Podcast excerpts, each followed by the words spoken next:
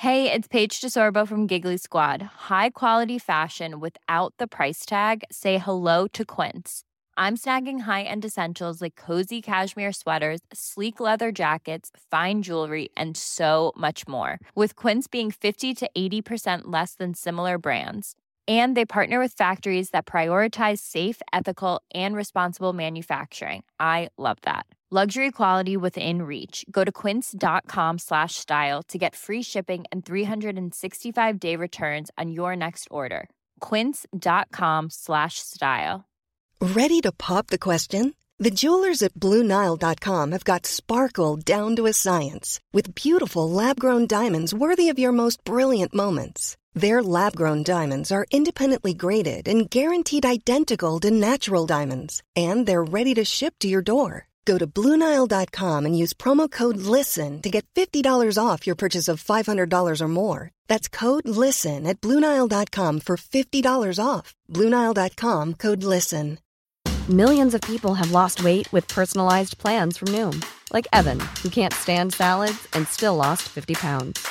Salads generally for most people are the easy button, right? For me, that wasn't an option. I never really was a salad guy. That's just not who I am.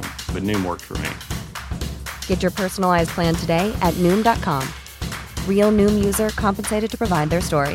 In four weeks, the typical Noom user can expect to lose one to two pounds per week. Individual results may vary. Join us for a journey as we go back to the great civilizations of the past. Who were the people? What were they like? How did they begin? And how did they end?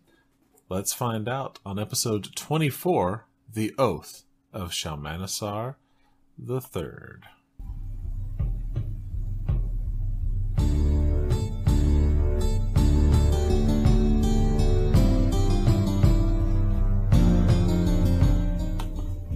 Last time on the Fan of History, the Assyrian expansion was temporarily halted at the Battle of Karkar in eight fifty-three B C. Shalmaneser the Third was stopped by the League of Kings led by Hadadezer of Aram Damascus.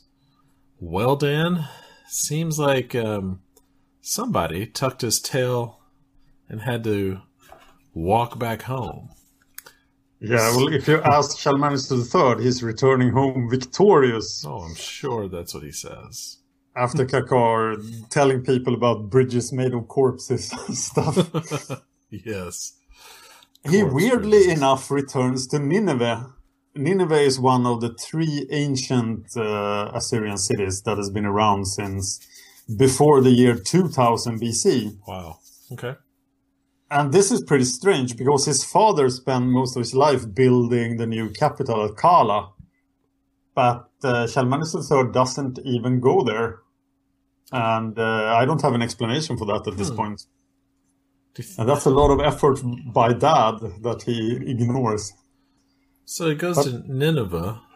I wonder if it was to replenish his troops so when he goes to someplace bigger, he doesn't look... Uh, as beaten.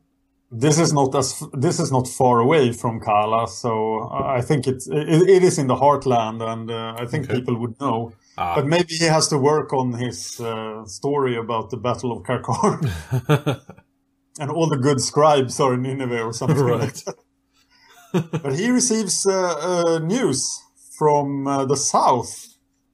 And we mentioned this two episodes ago, that there is a civil war raging in Babylonia. So right. while um, this has been going on while Shalmaneser the Third was in Syria.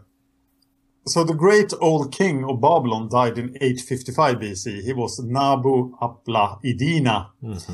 Succession is disputed. There are two sons of the old king that claim the throne. A war of brothers. Marduk. I'll say our history is is fraught with wars of brothers. Yeah, and it doesn't help that these um, uh, Mesopotamian kings, they have a number of wives and a huge number of sons. So they don't feel very close to each other. Marduk-Sakir-Shumi is the designated heir and the one that's supposed to inherit Babylonia. But Marduk Bel-Usati, uh, he has stronger support from all the power factions in Babylonia. And civil war is ravaging the land. And remember the Chaldeans, mm-hmm. or the Chaldeans? I don't know what the English pronunciation of the name is.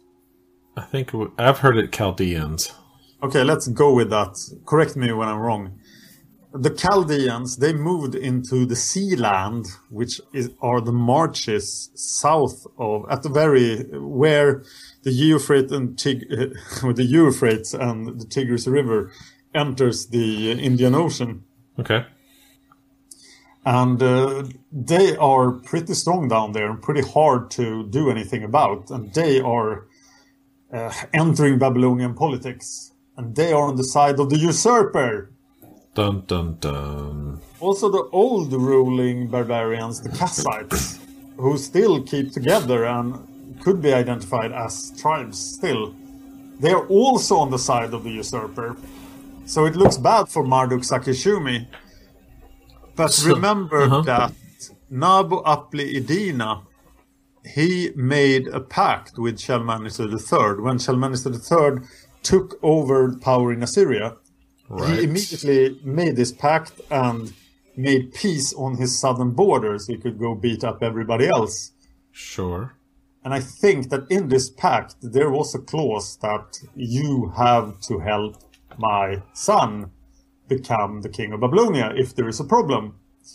So Marduk-Sakir-Shumi calls on Shalmaneser the third and says, "Help me! My brother is taking over my country."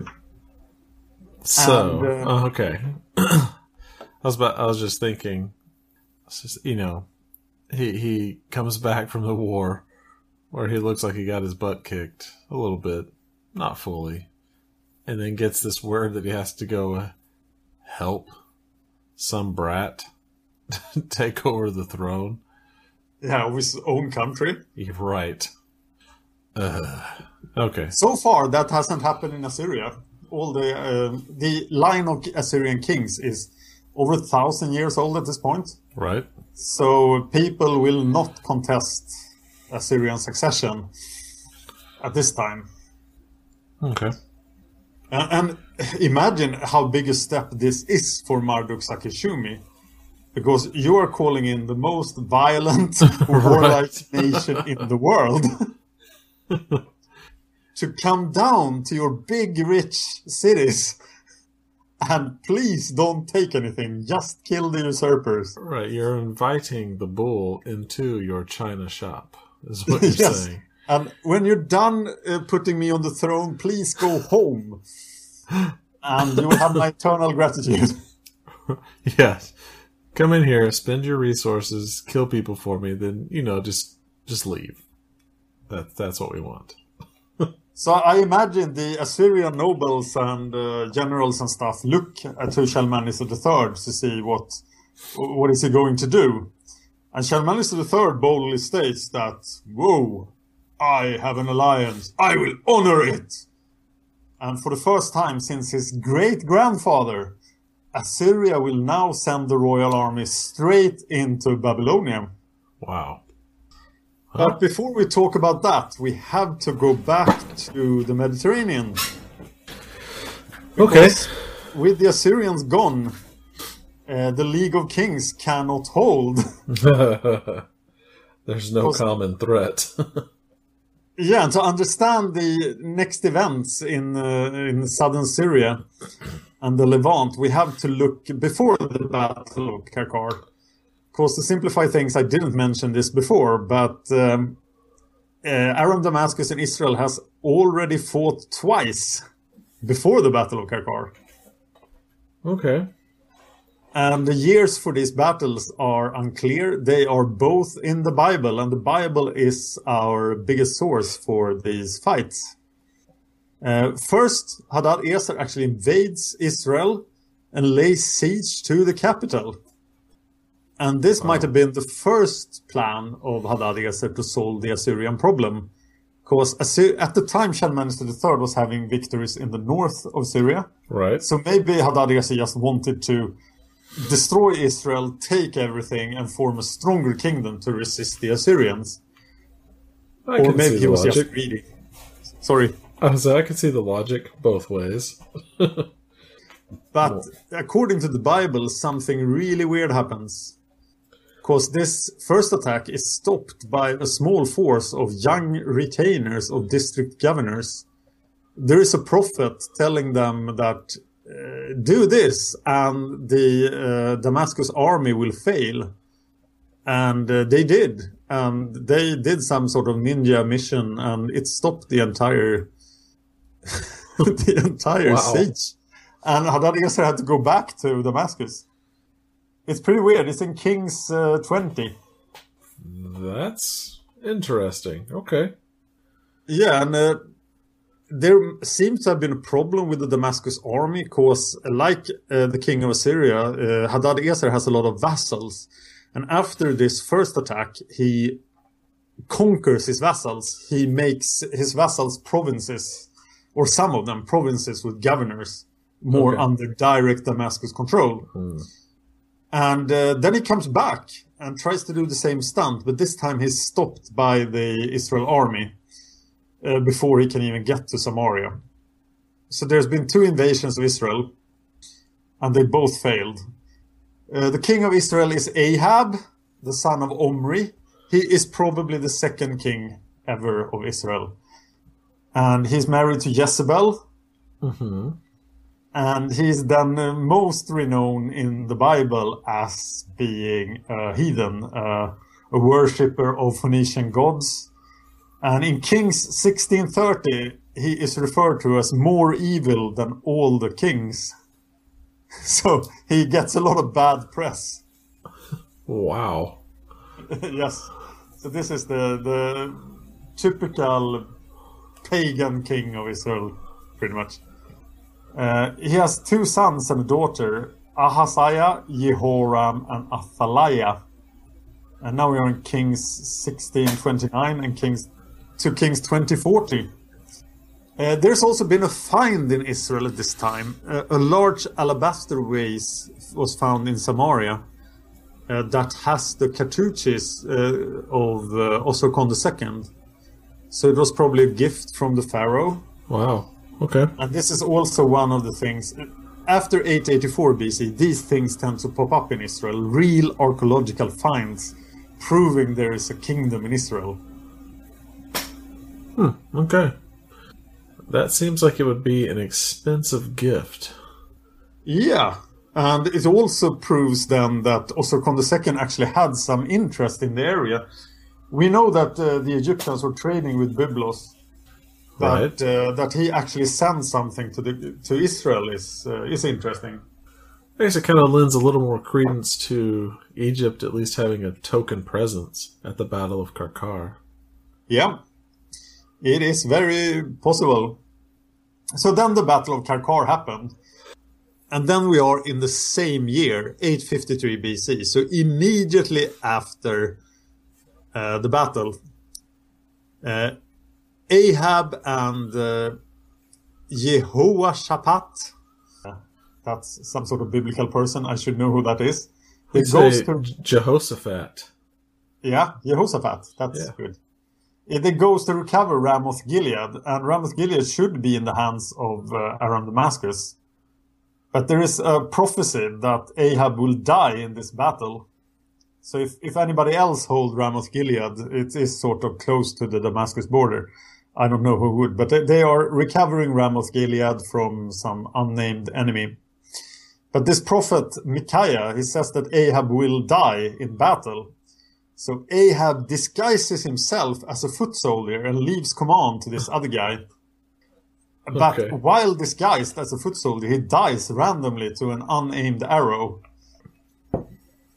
And the Bible is very graphic here and telling that dogs and pigs lick his blood. And that's apparently very bad. So uh, Ahab got this punishment from the Lord for his pagan ways. Okay. So still in the same year as the Battle of Karkar, Israel gets a new king, his eldest son, Ahaziah. And Ahaziah has, is credited with a strange trading project together with the kingdom of Judah. But the kingdom of Judah doesn't seem to exist. The dating of the kingdom of Judah is really problematic. But the first archaeological finds are in the eighth century B C. So my interpretation is that Judah is, is not a kingdom at all. And it's, it could be a vassal state of Israel. It could be just a part of Israel. Or actually it could be under someone else's control. But it's, um, yeah, I can't tell you a lot about this trading project. And it probably didn't happen. Hmm. Okay. Uh, there are like these pictures of all these kings of Israel. And they are probably made much, much later. But Ahaziah is always depicted as very young. And that's that's not a good sign, because you can see on these uh, drawings that if somebody's old, then they will probably have a long reign. And if they're young, they, they're uh. not going to have that. No. In the next year, uh, there is trouble in Israel because Moab revolts against Israel. Moab was a vassal state that Omri conquered, Ahab's father. And Moab is a really small land on the other side of the Dead Sea, on the east side of the Dead Sea. That is the, the bad side of the Dead Sea. And they pay their tribute to Israel in the forms of uh, ram's wool and lambs.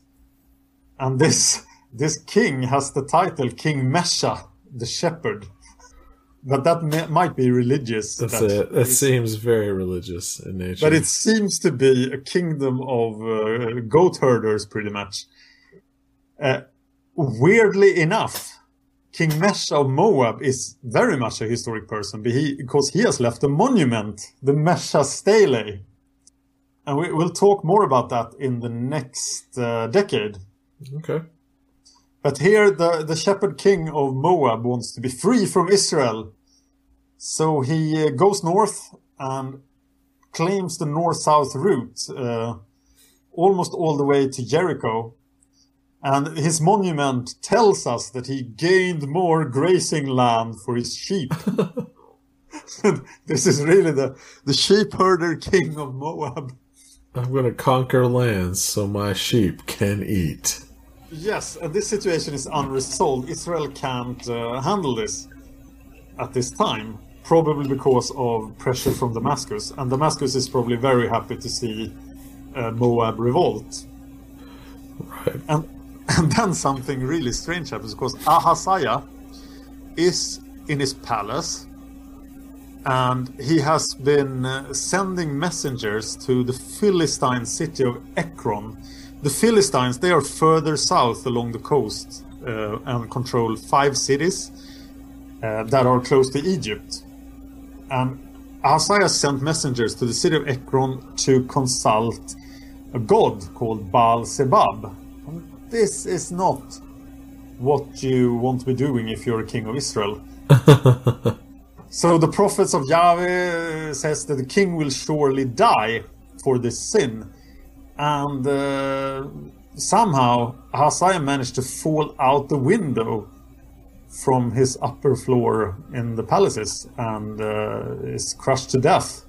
So maybe it was pushed by Yahweh loyalists or something. But he dies only a year after he became the king of Israel.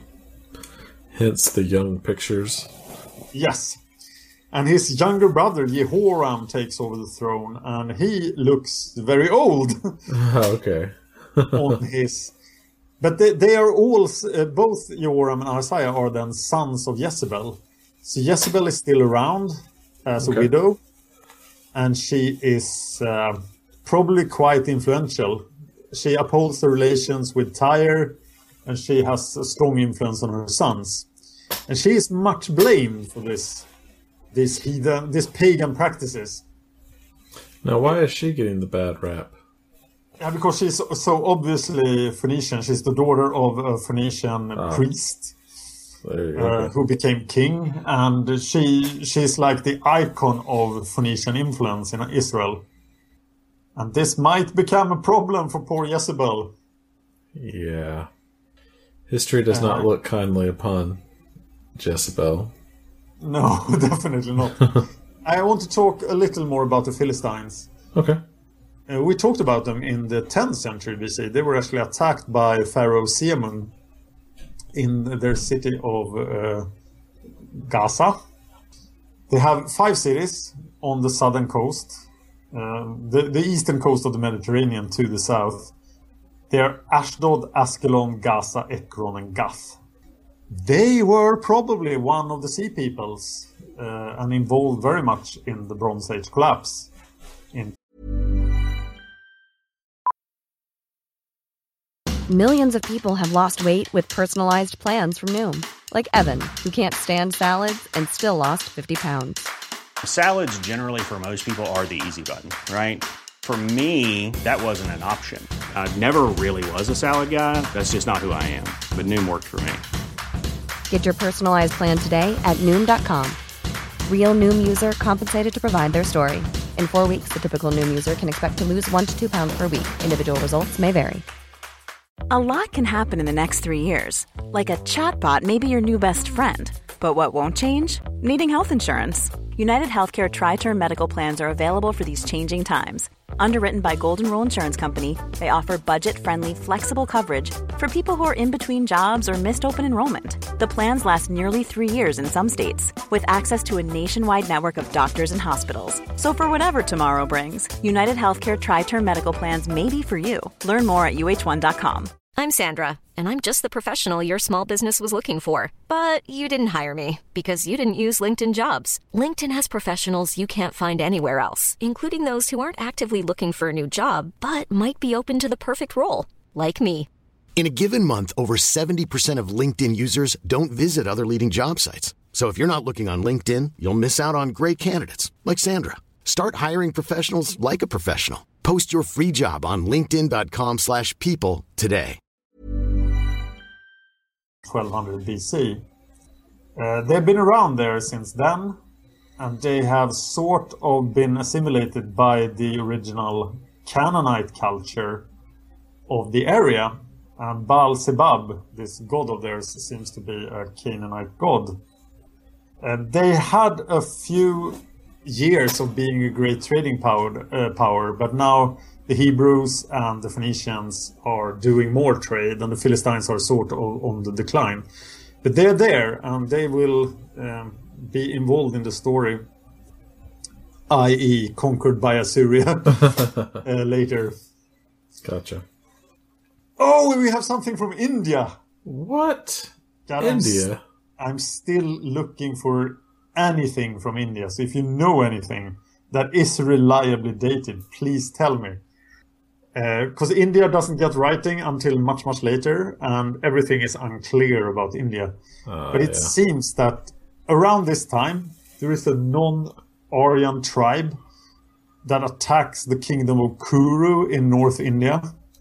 And this shifts uh, the main power in uh, the north of India to the kingdom of Panchala, which becomes like the major Aryan kingdom in North India. We are in Vedic times in India, and this is like pre-everything in India. Okay. Uh, Kuru survives, but Panchala is now the major player. Okay, let's get back to Assyria. Okay.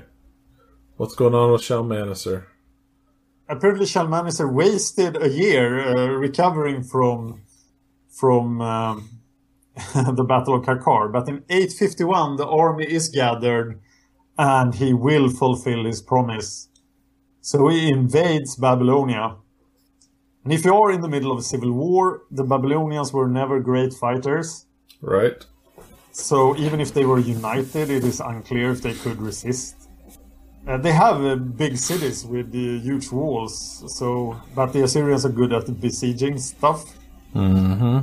But now the Babylonians are uh, are fighting a civil war. So Marduk Bel-Usati, the usurper, is then supposed to both defeat his brother and the best army in the world. And uh, that is a hard task. And Shalmaneser has good intel here, so he knows where Marduk Bel-Usati is. And he attacks the Di Ayal region and besieges the rebel in the city of Gananati. that the barbarian tribes, the Kassites and the Chaldeans, they show up and uh, defend the city together with the usurper. And by the end of the campaigning season, Shalmaneser the third has failed to take the city. And uh, wow. the rebellion goes on. And Shalmaneser has to go back to Assyria because, remember, it's not a professional army. These people have to go back and do farming and stuff. Right. But he makes sure that the Babylonians can't do any farming near the city of Gananati. So he destroys the countryside and swears to return and uh, take the life of this usurper. Right. So the civil war is still going on. That's a long civil war. Yeah, they've been at it for four years now. Crazy. Uh, north of Assyria, there is the young kingdom of Urartu, now ten years old.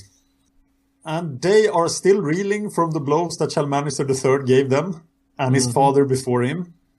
But now the Assyrians are nowhere to be seen. So they are like coming out of their mountains and where are the Assyrians? They seem to be elsewhere. Right. And they just, out. they just build. They they have this time and they use it very efficiently.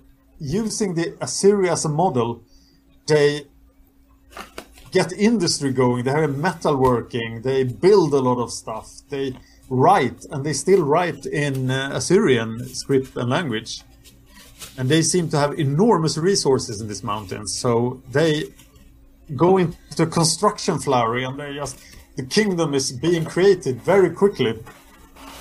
Wow. And the idea is that when the Assyrians comes back, because the Assyrians will come back, they are sure of it. Uh, right. They will try to hold them out with a chain of mountain fortresses. And really? Yeah, the question is then, will Shalmaneser the third be stopped, or will he just go on a, a demolition tour through Urartu again? He has already destroyed two capitals for Urartu. I would suspect yeah. that he's not going to take kindly to people saying they can withstand him. That's uh, that's a likely interpretation. But when the royal armies gathered in eight fifty B C, Shalmaneser the third thinks of only one thing. He has to take out the usurper in Babylonia. So he goes back to the city of Gananati in the Diayal region. But when he shows up, uh, nobody's there. The usurper has uh, fled. He's like, I'm not going to do that again. Wow. Okay. And he's actually fled to a place called Arman. I think this is outside of Babylonia. He has gone into the Kassite lands and up into the, the mountains of Iran. But Shalmaneser comes after him.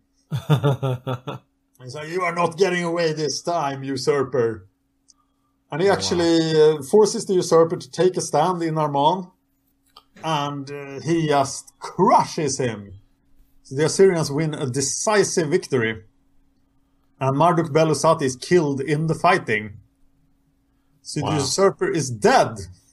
So he's going to... He, so he did it. Held up yes, his end of the bargain. It. And from Arman, he could just go straight back to Assyria. But he turns the army around and marches the army to Babylon. To the great city of Babylon itself. Where the, the legitimate king of Babylon is... pretty scared at this point, I oh, would think. Yeah. Because the uh, Shalmaneser is, is only one more death away from pretty much claiming Babylonia. Yes.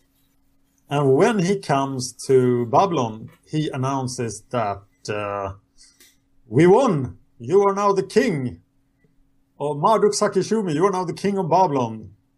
And I wish to pay homage to the Babylonian gods. So Shalmaneser the third goes around to Borsippa, Babylon, and Kutha, makes the proper sacrifices to the Babylonian gods, and he calls for a great uh, party to celebrate this victory. And all the important Babylonians show up, uh, all the sort of native Babylonians that were on the side of Marduk-Sakir-Shumi. And they have a great party, and Shalmaneser gives them gifts. Incredible. Yeah, and he doesn't conquer anything. I was about to say, this seems very much not like him. But there was an oath taken, and he will uh, obey his oath. So very honorable of Shalmaneser the third. No kidding. And there's actually a depiction of this event. Uh, as I said before, we have extensive records of Shalmaneser the third's reign, and he's very proud of this accomplishment. And this is actually the only depiction of a foreign king being an equal of an Assyrian king. So the picture shows uh, Shalmaneser the third and Marduk-Sakir-Shumi like uh, uh, showing affection towards each other and being brothers. Wow. And That's... then Marduk-Sakir-Shumi goes, "Okay, thank you, Shalmaneser the third. Uh, have a happy voyage back to Assyria." And Shalmaneser the third says, "No, I'm not going back yet. I need to do one more thing." Oh, no. And Marduk-Sakir-Shumi goes, "Oh, that's one thing." And then Shalmaneser turns the army south and goes into the sea land because he felt that the, Chalde- the Chaldeans were a very important player in this and that they had to be punished. And the Chaldeans in the sea land were sort of relying on their marches and the, inax- uh, the, the their land being hard to invade. Right. But Shalmaneser the third just invades it and plunders all the Chaldean tribes. Wow. And they have been sitting there for fifty years controlling the trade routes. So they have like all this undocumented wealth they didn't tell the king of Babylon about. And this is the first major mention of the Chaldeans. But uh, Shalmaneser the third pretty much crushes them and uh, forces them to swear um, fealty to Marduk-Sakir-Shumi. So Marduk-Sakir-Shumi is pro- probably all amazed. He's like, "Oh, thank you again, Shalmaneser." Oh, wow, he just went above and beyond our agreement. That's that's great. uh, the Kassites, uh, they managed to avoid punishment this time. Okay. But they are disheartened by the events in Babylon. Their influence is much reduced. They used to rule Babylon for a long time. And they now have an independent country, the land of Namri. It's in uh, it's east of Babylonia, in the foothills of the Zagros Mountains in Iran. Mm-hmm. And uh, this is uh, a kingdom in itself, but the Kassites are still in Babylonia. So yeah, their, their relationship to uh, to Babylonia is pretty complicated. But they have this independent land and influence in, in Babylonia. But to the north, in the northern Zagros Mountains, okay, people are now noticing then that, okay, the Assyrians have beaten up Urartu to the north, North Syria, Southern Syria. They've been in Babylon, and uh, the only place they haven't gone to really is east. And Ashurnasipal the second went east. So the tribes of the northern Zagros Mountains unite as well, much like the Urartians, but not as successfully, into a kingdom, the kingdom of Mania. And this happens probably this very year. It's another kingdom formed by Assyrian pressure. That's what's going to happen when there is an overwhelming force, all the little people. Yes, all and the Manian kingdom actually turns quite powerful. Uh, It's unclear where what these people are. Uh, I, I don't think they're Indo-Europeans, and they're actually tired of the Indo-European migrations. And they seem to have some sort of influence, even maybe conquest, over the Persians and the Medes, who are Indo-Europeans. Uh, their language is related to the Urartian language and the Hurrian language. The Hurrians are long gone at this time. And there is no modern equivalent of their language. Uh, they're mainly a settled people, but they control these horse tribes that have come in uh, during the Indo-European migration. Okay. They have irrigation. Uh, they have uh, breeding. Uh, uh, they do a lot of breeding of cattle and horses. So they, they could field cavalry and uh, are probably quite good at it. They have a capital called Isirtu or Sirta. And it's really heavily fortified because they uh, they look at what Urartu has done and they try to do the same thing. Gotcha. So, so they definitely expect an Assyrian attack anytime. And I think it's interesting that the Persians and the Medes are around and are under the influence of this kingdom. Because the Persians and the Medes, of course, will be super important much later in our story. Gotcha. And that, finally, is it for the eight fifties B C. Whew. That's pretty crazy. It seems and like... Shalmaneser the third still has twenty years to go as a super competent general. And then amazing. A couple more years as something else. What I, what I find interesting is the what has happened between this episode and the last episode. You know, there's that whole boastful, you know, making up stuff about a battle he probably didn't win. Taking yes. some time off. Comes back and then really digs in to honor his oath. It's almost like he has to prove to himself that he can still do it. Because he's doing his normal campaigns. Oh, they're going up against me. I have to go stop them. So, you know, all this bluster drives really far into the Mediterranean. You know, does not is not successful. But then he yeah. finds a certain amount of success here. And yeah, remember just, that he failed in the first year to stop the rebellion. Yeah. I mean, this is this is some, some serious blows to his ego. Yes, but in the end, he has followed his oath. He has restored the rightful king to Babylon. Yep, he did it, and now he seems to feel he seems to take more joy in this than any other of his major battles. And the question is, what does he do next? I don't know. Um, Remember, he will fight thirty-four wars, oh Shalmaneser the third. So there is some stuff that remains to be done. That's a lot of wars. All right, so what are we going to talk about on our next episode, Dan? Well, there are enemies in every direction now, except the south. uh, so can Shalmaneser the third save the empire, or can he expand it? He liked hmm. to... Um, outperform dad, and he's still living a bit in the shadow of his super powerful father, Ashurnasipal the second. Right. And uh, something will happen in Israel. The Omri dynasty and Jezebel will meet horrible ends at the hands of the Lord or at the hands of someone else, someone I will actually blame for inventing David and Solomon. So that's quite controversial. I was about to say, uh-oh. Yeah. Dan's leaning, if, leaning towards blasphemy. Yeah, but if David and Solomon are legendary figures, uh, this is the guy who uh, uh, yeah, made up those legends, probably. So we're going to meet a new guy in Israel. Who, uh, whose name you'll probably recognize. Okay. Now I'm intrigued. I can't wait to find out. All right, everybody, please go to our YouTube page, YouTube slash Fan of History. Subscribe and like, and please share. You got to know somebody who would find these fascinating. Give us a review on iTunes. We would really appreciate it. The reviews actually help us out. Yeah, please do. We are uh, the uh, listenership of this podcast is steadily growing, and uh, we're doing fine. But we still don't have any iTunes reviews, pretty much, very little. So please right. make iTunes reviews.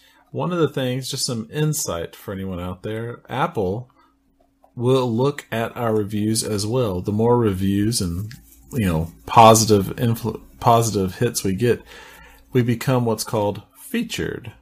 And once that happens, they actually advertise for us to bring more listeners. The more listeners, you know, we'd like to think we have a, a huge audience that we put on this for. And we really want to thank you for listening. But if you could help us out just a little bit, go ahead and give us a review. Can I so, say something about Patreon? Sure, please. Uh, patreon dot com slash fan of history is where you can donate to us. You can set any amount per episode we complete. Mm-hmm. Uh, and If you do that, it would help a lot. We are trying to reach a goal of thirty dollars per episode.